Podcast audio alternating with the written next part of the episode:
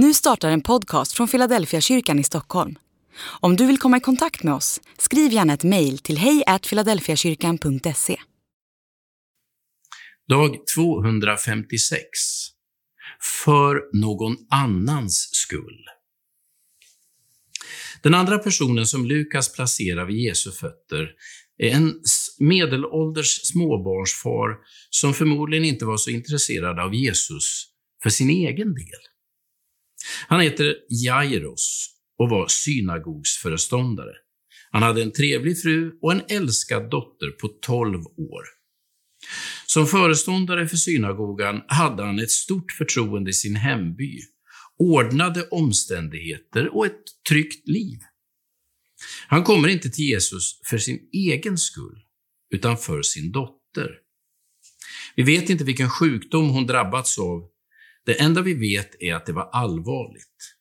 Hur länge hon varit sjuk och vilka olika läkare de uppsökt, uppsökt tidigare vet vi inte heller någonting om.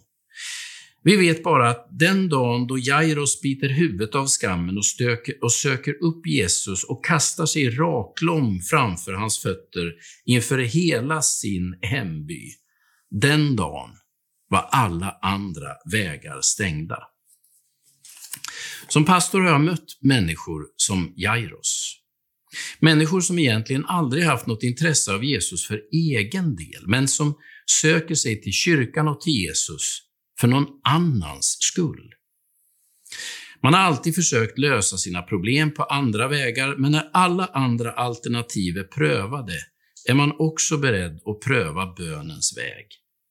Mer än en gång har dessa Jairos-personer lite skamset medgett att de aldrig haft något religiöst intresse och undrat om de verkligen kan komma nu. Jesus skickar inte bort Jairos. Han säger inte ”Jaså, nu passar det att komma”.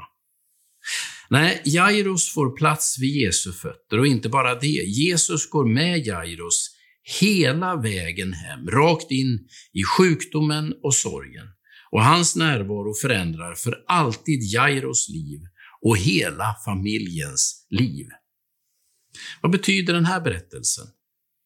Det finns alltid plats hos Jesus för den som ber om hans hjälp för en annan människas skull.